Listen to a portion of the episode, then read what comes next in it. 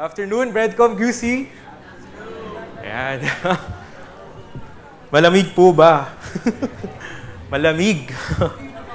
Di naman po. Dami naka-jacket po dyan. So, welcome po to our last Sunday of, the, of this month. And this is our last Sunday of our series sa Psalms, Psalms of Ascent. We're gonna talk about this beautiful topic of Christian unity. So, when we talk about Christian unity, what comes to your mind? One color? One race?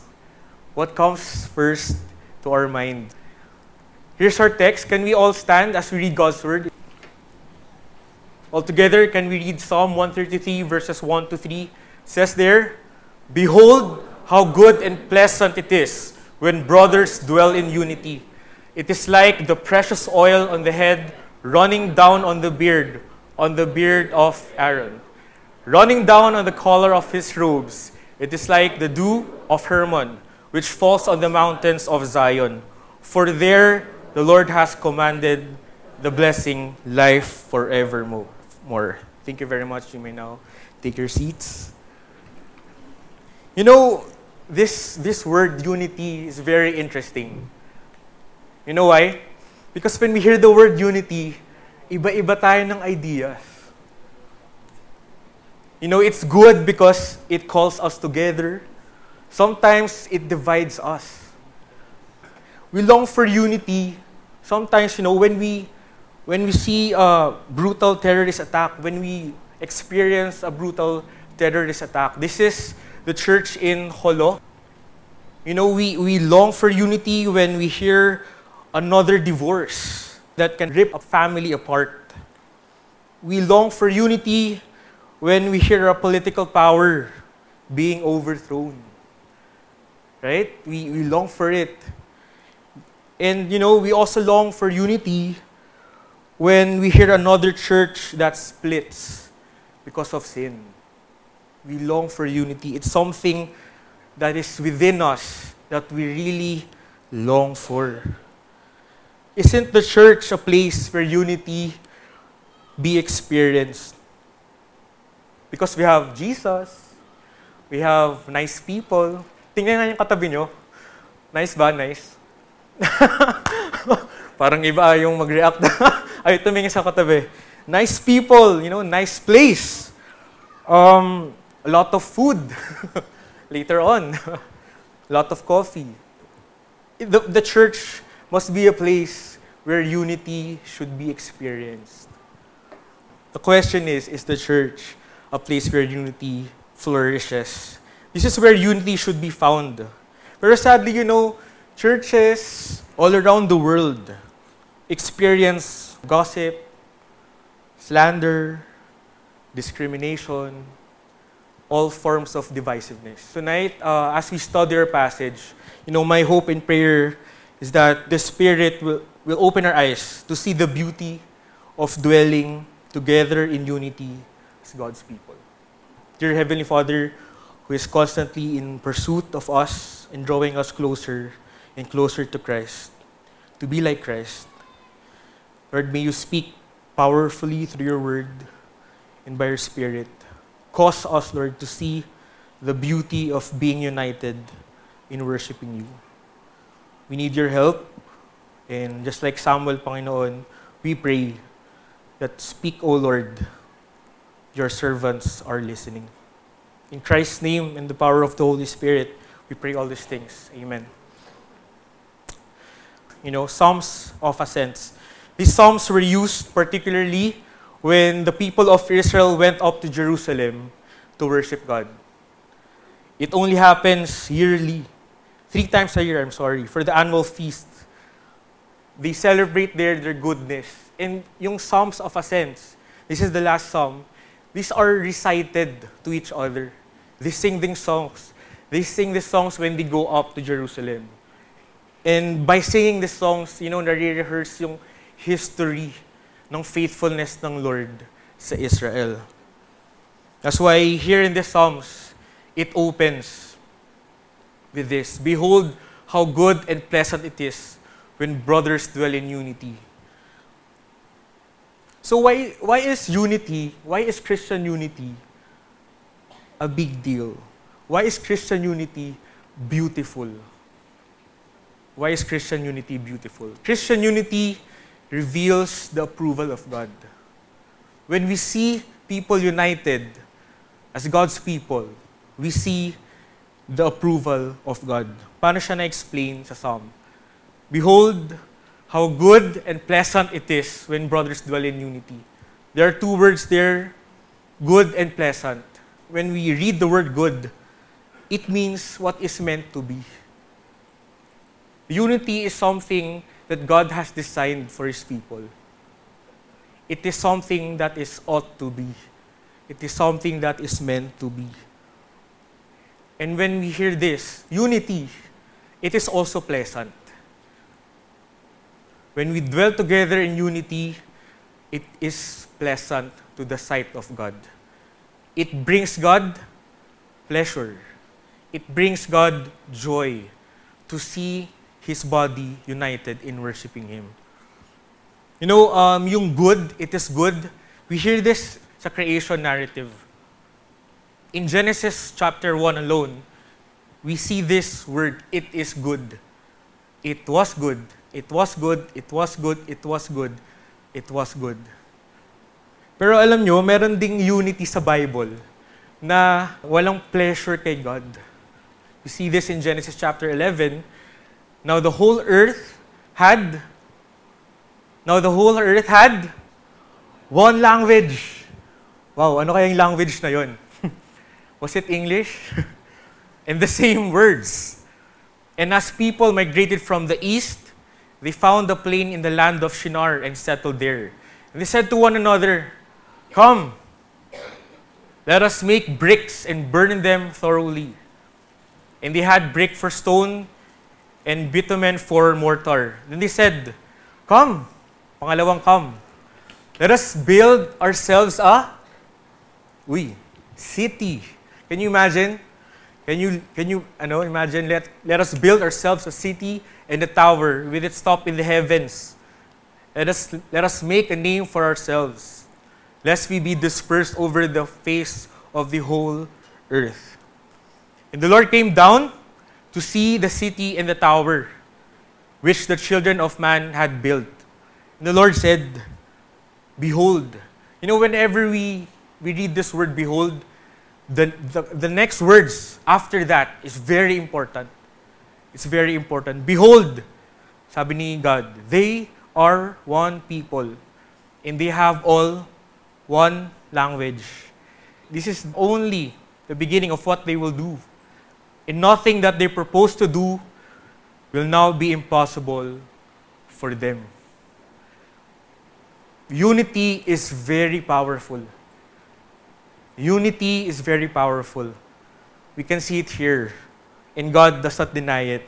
So anong sabi ni Lord? Come, let us go down and there confuse their language so that they may not understand one another's speech.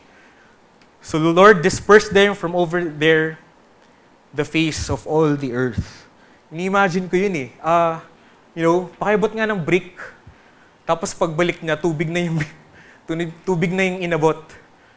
Uy, tara, build tayo ng ano dito, ng wall. Tapos biglang mamaya, pagbaba ni Lord, ching chong, ching chong. Iba na yung language. All of a sudden, there was chaos. they couldn't understand each other. You know, it's, it's, a, it's a very funny scene, but it also at the same time, parang, this unity is serious. Question, why didn't, why didn't God approve of the people's unity? Bakit hindi hinayaan ng Lord yung unity na yun? Remember in Genesis, anong sabi ni, ni Lord kay Adam and Eve? Be fruitful and multiply and fill the earth. Pero itong unity na to, anong, anong sabi? Ang sabi nila, in, in this, ano, uh, sa upper part, lest we be dispersed over the face of the whole earth. This unity was a turning back to God's command. Why did God not allow this kind of unity? Because they were united apart from God. It was clear disobedience. to God's command. Scatter, di ba? Scatter over the earth. Fill the earth. Sabi nila, hindi, dito lang tayo. Dito lang tayo sa malamig na church, alright? Huwag na tayong lumabas, huwag na, huwag na tayong mag-evangelize. Dito na tayo sa loob, tayo-tayo na lang. It was a turning point from God. Sabi ng psalmist dito, verse 2, It is like the precious oil on the head, running down on the beard, on the beard of Aaron, running down on the collar of his robes. You know, there's a movement going on here. Running down. Tingnan muna natin, ano yung meaning ng precious oil? Why, why is unity, why is unity likened to the precious oil? You know, the precious oil in the Old Testament is a symbol of anointing. When kings, when kings sit down in authority, the prophets anoint their head with oil. When, when the new high priest, remember, pag karon ng high priest, kasi the only reason why there's a new high priest, guys, is the previous high priest died. died inside that room, that holy of holies. Kaya hindi bago sa Israel yung may hinihilang high priest na hindi na tumutunog yung bell sa kanilang ankle. This anointing on the head of Aaron symbolizes consecration. The consecration of Aaron as high priest was witnessed by everyone in Israel.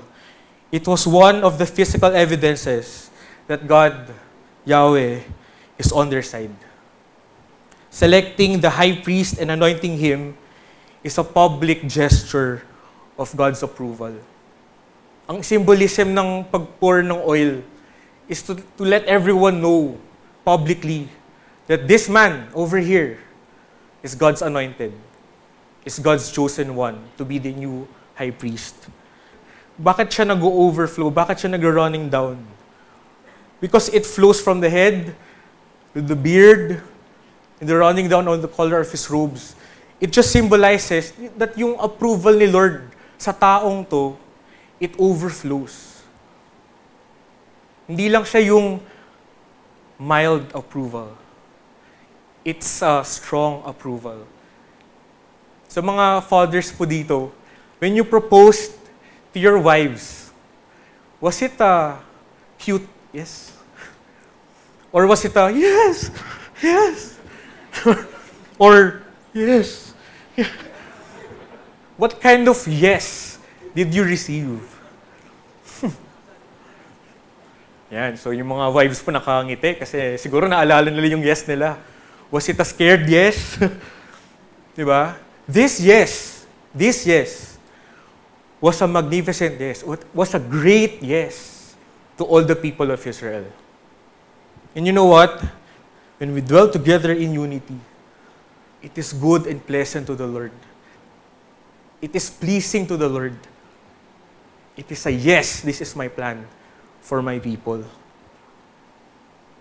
Yun yung overflowing but undeserved. Aaron and other priests were sinful. This is the problem. Why? Why is God approving of these priests? Because Aaron and his sons and the next priests after him were all sinful. We're all sinful. They all have sins. Kaya kasama sila sa sacrifice ng goat and lamb. They're not exempted. That's why may namamatay na high priest. Because there is sin. And we see here, what? God, God is very serious about sin. Pero bakit sinabi ng psalmist dito, na unity is good and pleasant, it is like the precious oil on the head of Aaron running down his beard and running down his collars. Bakit? Why is God approving uh, why, why is God approving this? It is overflowing, no? But undeserved. And when we hear the word undeserved, what comes to what comes to mind? The word grace. The word grace. Sabi ni Piper, when you are full to the brim, when you are full to the brim, you will spill when bumped. The question is, what do people feel? Is it acid or grace? Many things fills, fill us every week, day after day. And when, you know, alam mo yun, konting, konting trigger lang, boom! Is it grace or acid? Another book that I'm reading uh, from C.L. Chase. Grace is not merely a word on a page. It is a truth. It is a truth which has yun. Which has yun power. This grace, guys. This grace that we that we hear, that we read, that we remind ourselves every week has power in our lives. It is God's invincible determination. Through Jesus, ano daw? To get glory from us by being good to us every day, all day long. He's not only getting glory from what we do, but He is also getting glory from what He is doing. It is grace to realize and to believe that Jesus is getting you know, glory from being good to us every day. Because the truth is, we don't deserve it. That's why it's grace. So, you know, grace, unity, it is beautiful because number one, it reveals God's approval. It reveals God's approval. Christian unity does not only reveal God's approval, it also releases the blessing of God. It also releases the blessing of God. Paano siya in-explain? Paano siya in-uncover sa Psalm? Our last verse is this. It is like the dew of Hermon, which falls on the mountains of Zion. Again, another movement. Kanina, yung anointing ng oil from the head to the clothes. This one, it is like the dew of Mount Hermon. Mount Hermon po is the highest is the highest point in Israel. That's why there's dew. Kasi pag nag-rain, siya yung unang tatanggap ng rain. The question here is, which falls on the mountains of Zion? It's very far. Mount Hermon, Zion. Mount Hermon, Zion. It's like the dew of Hermon, which falls on the mountains of Zion. It overflows. From there, the Lord has commanded the blessing eternal life. Kasi as a shepherd before, as a shepherd, yung flock mo, hindi mo siya dadalhin sa dry land. Right? Saan mo dadalhin yung flock mo? Dun sa grassland. Dun sa merong pwede silang kainin. That's why, you know, it, why is unity beautiful? Because when, when there is unity, there's growth. There's vibrance of life. You know, uh, this is a reminder to Israel. Eh. In Lamentations 3.23, it says there,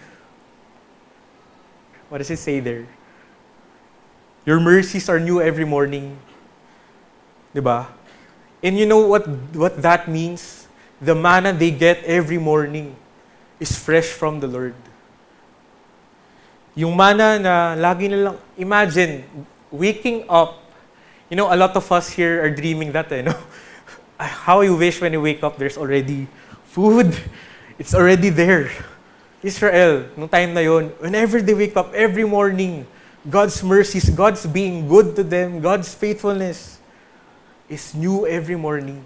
Great is thy faithfulness. You know, when there's unity, it brings that. It brings that to our lives.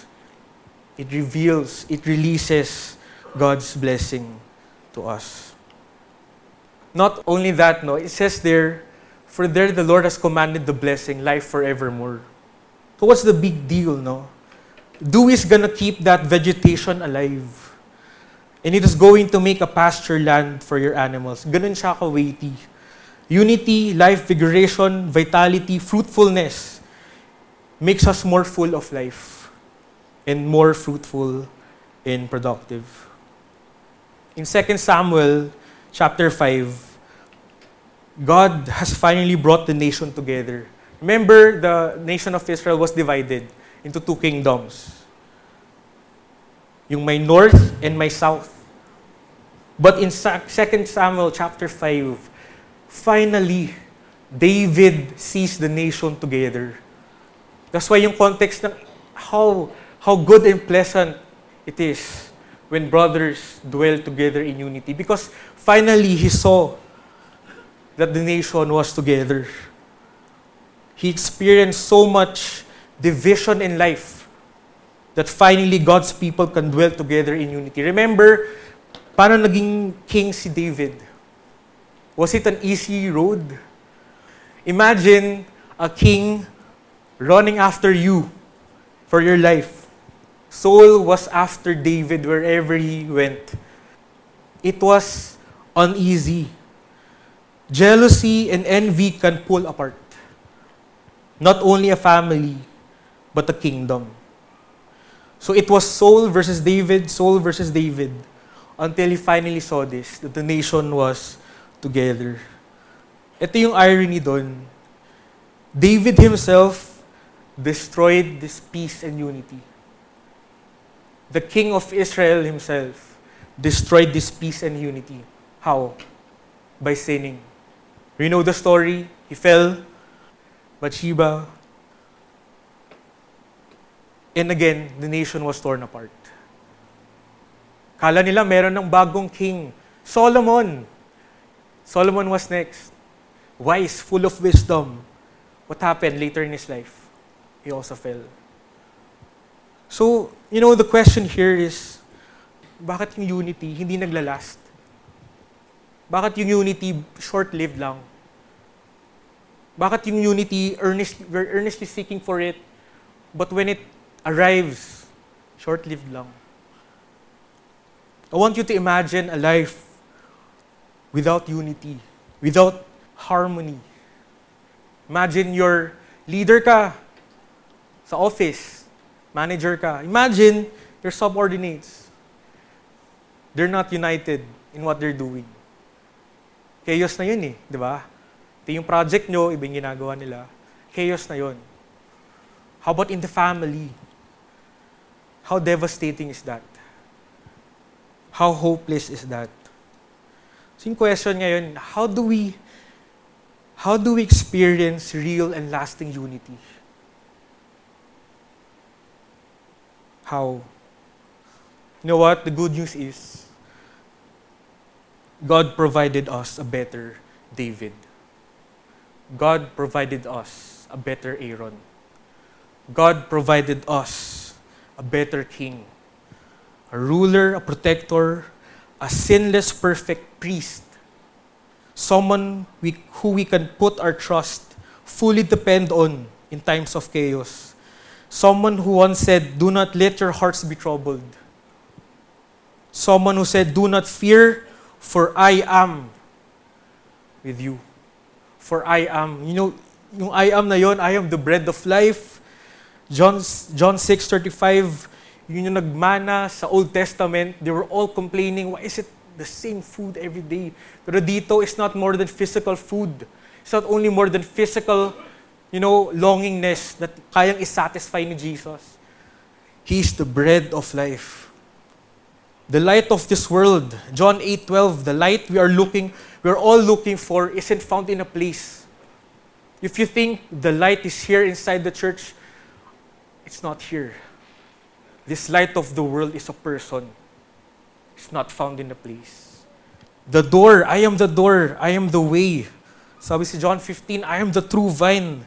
In that song we read, He is. He is that Zion, that place where God commanded and where life eternal belongs. He is the good shepherd. John 10:11 gives his life to the sheep. Prove that. It's not empty words. Jesus proved that. He is also the good, the resurrection and the life. John 11:25. You know, sabi niya kay Lazarus, Lazarus, come forth. And in his audience, na-prove yun. That there is power in His Word. There is power in Jesus. And lastly, John 14:6, I am the way, the truth, and the life. This is, I am with you. This is, I am with you. Do not fear, for I am with you. He is with you. His name is Jesus.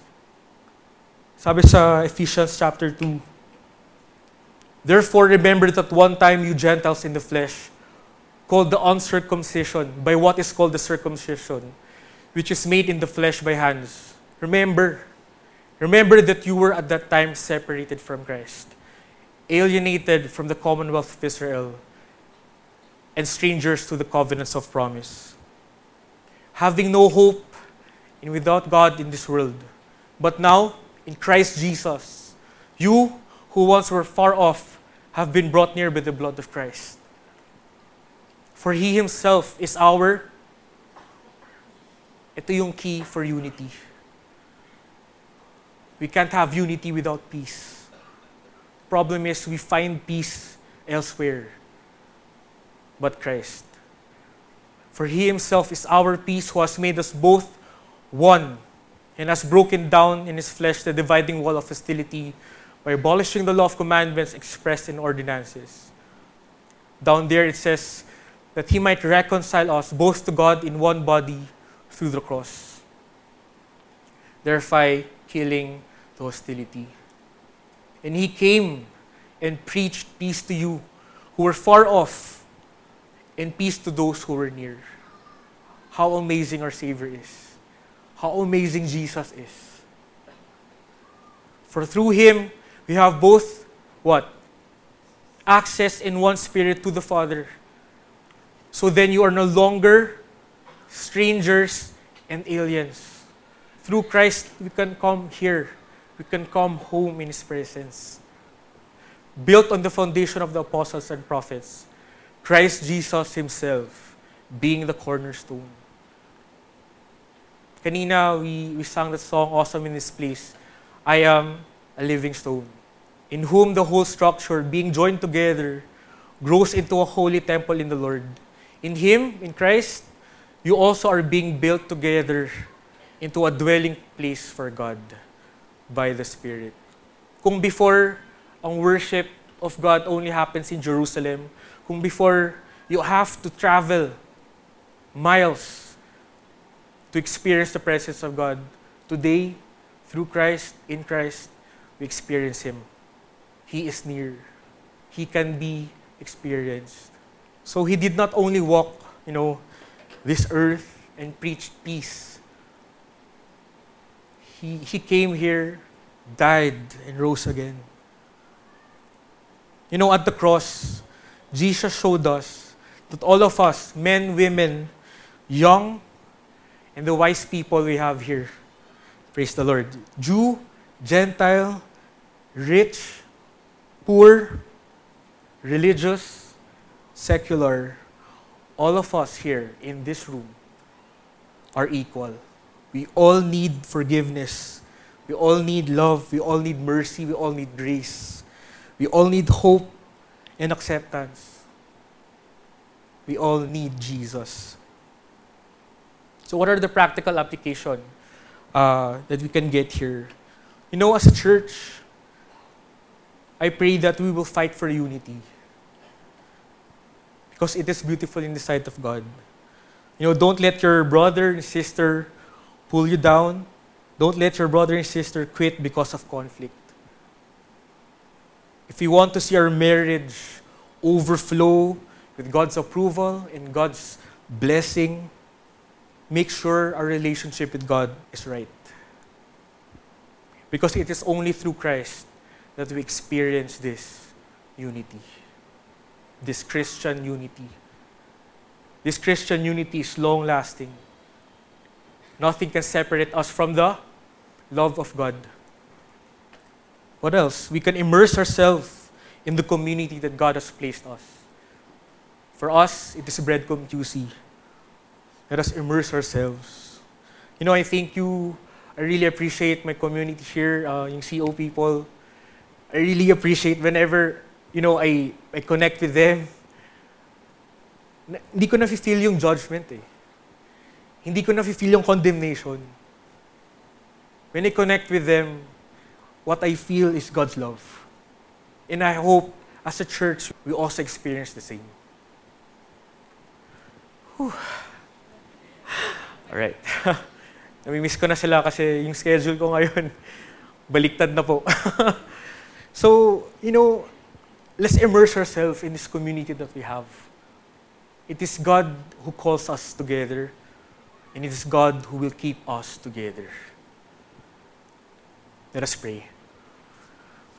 Father, we thank you because through our Lord Jesus Christ, we can experience this unity. We can come together in worship, we can come together in singing songs, in studying your word, in reminding ourselves who you are, what you've done for us, and who we are, and how much we need you. Lord God, you have spoken through your word, and I hope that this word will resonate in the families we have here in Breadcom QC, will resonate in our communities, our workplace, our homes, our church, and Lord, in our country. We thank you so much, Lord, because you are ever gracious, you're ever faithful. Thank you so much for this time, O Lord, where you can fellowship together, share stories of victory, share stories of defeat. But Lord, we are reminded that in all this, you are glorified because you are good. And so, Lord, may we see this beauty of unity becoming a reality in our church, becoming a reality in our families, becoming a reality in our workplace. Because, Lord, you said that if we connect ourselves to you, if, con- if we connect our lives to you in Christ, He will be the way for us to experience this unity. I pray, O Lord, for the families who are struggling right now. I pray for the marriages that are struggling right now.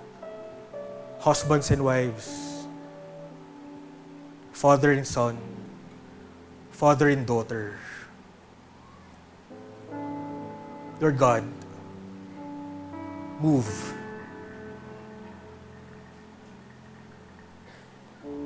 I pray for our leaders. I pray for our pastors.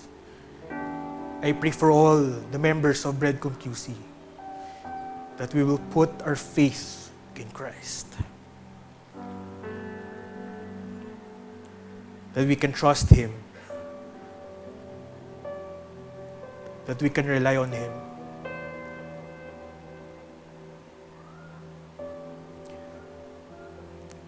I thank you, Lord, because you are merciful and gracious every day.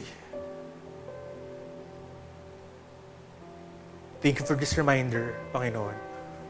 We glorify you, we praise you, we love you. In Jesus' mighty name, amen.